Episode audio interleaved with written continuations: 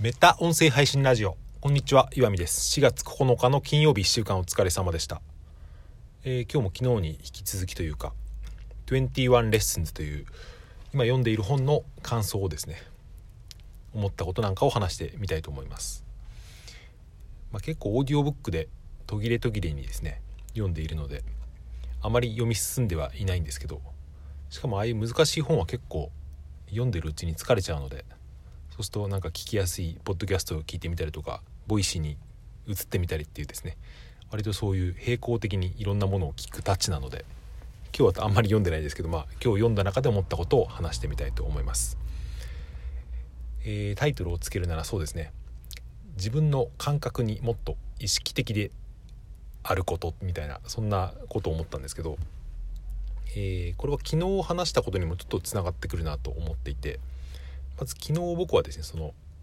正しくないことでもそれは自分で選べる自由を人は持っているべきだっていうそんな話をしたんですけどそれはつまり病気を治すか治さないかっていうのを権利はですね、うん、僕は自分で持っていたいっていう、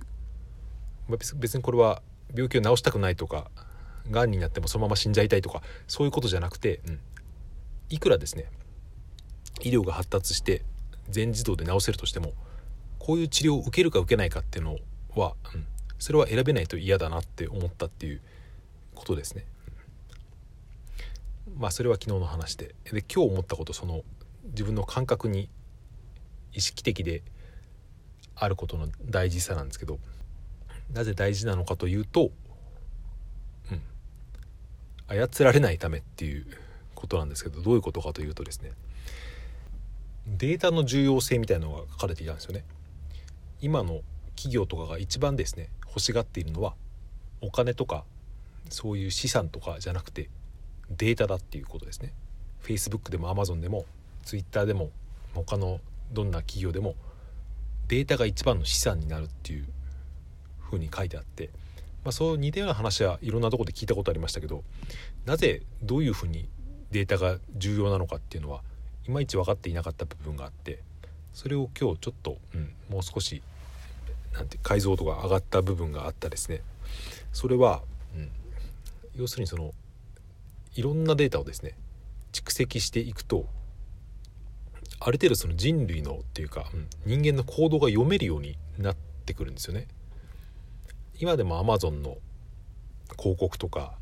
あとはまあ Twitter でも何でもパーソナライズされた人によって違う広告が出てくると思うんですけどあれってまあ、うんその見てる人がどんな属性を持った人で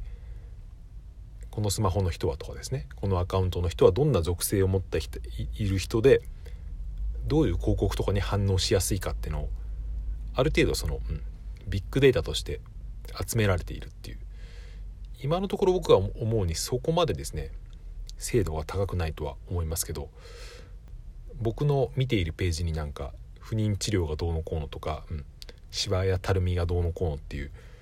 割と不快な写真とともに流される広告ありますけど、まあ、あれをやっているいるうちっていうのは、うん、多分そんなにパーソナライズはされていないですよね。うんでもやっぱり自分がですね気づかないうちに何かに操られているなっていう可能性はやっぱり意識しておいた方がいいなっていうのをこの本を読んで思ったことなんですけど割と自分で思っている以上にですね人の自発的な行動っていうのは実はあまり自発的じゃないっていうかなんか、うん、裏でですね操られている操られているとまでは言わなくても何かしらのきっかけでですね単純に変わってしまうものっていうのは、まあ僕は自分でも結構単純な方だと思うので、うんそういうのがあるなと思ったんですね。例えば僕は今当面の目標に経済的自立とか自由な時間を獲得することっていうのを言ってるんですけどまあ気づいてはいますけど同じようなこと言ってる人って結構今多いですよね。それなぜ多いのかっていうとやっぱりそれは何かしらの情報に影響されているからで、うん。まあ、昔からそういうことを考えている人は多かったかもしれませんけどそういう人を実現している人とかそういうのを話している人が多いとやっぱり自然と感化されて自分もって思ったりすることはですね、うん。まああるなと、まあ、それ自体は別に悪いことではないけど、うん、そういうのが影響してるんだなっていうのを自分では思って分かっておくことと分かっていないのだと、違いが出るなと思っています。分かりやすい例で言うと前々回かあのアメリカ大統領選挙でトランプさんが勝った時に結構フェイスブックの力がなんかフェイスブックが悪用されたみたいな噂が立って、まあ、どこまで本当なのかわからないですけど、うん、そういうのって多分潜在意識に働きかけてですね、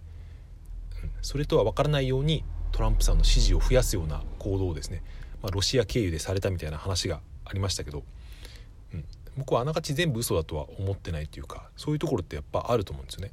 うん、分かりやすい広告とか、うん、あの東洋経済のオンラインの広告とかに出てくるような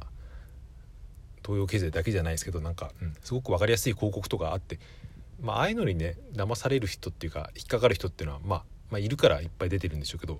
僕はまあ本当に無意識でシャットダウンしてしまう人間なんですけどああいうのに対しては。でもそういう僕にも多分自分が気づかないうちに何かに、うん、影響されて行動が変わっていることって絶対あると思うんですよね。うんまあ、それ自体はさっきみたいに別に悪いことばかりじゃないけどそれを知らないことっていうのはですねある意味では怖いことだなと思ってそれが突き進んでいくとその選挙結果をですね一部の人が操れるようになったりとかしちゃうわけだし、ちょっと話は変わってこの本にですね、えー、何か面白いことがあるとそれを写真に撮ってすぐ SNS に上げる人が増えているっていう話をして、うん、それでも僕は面白いなと思ったのはですねうん。それが何て言うかどのぐらい面白いこととか自分がどう思ったことっていうのを一回棚上げにしてリアクションをですねどのぐらいいいねがつくのかを待っているっていうですねこういうのって結構あると思ったんですけどそれってどういうことかというと、うん、それ自分の感覚を一回何て言うか保留してですね人の感覚を参考にしているっていうですね。これはまあ写真とかインスタとかフェイスブックとかツイッターだけじゃなくていろんなことにあるなって思うんですよね。うん。つまりその自分ではまあ面白いと思っているかもしれませんけど、うん、あんまり反応が良くなかったのは、うん、これはそんなに面白くないことなんだっていうのが結びついちゃうとその自分の感覚っていうのをその周りの反応に委ねてしまっているってですね。これも結構怖いことだなと僕は思うんですよね。だからこれを最初の言った話で、うん、自分がどう思ってるか感覚に意識的にあろうっていうことなんですけど。僕やあなたが楽しいと思ったりとか、うん、ワクワクするって思ったことはですね、うん、本当にそれは何て言うか自分の中から湧き上がってくるものなのかっていうですね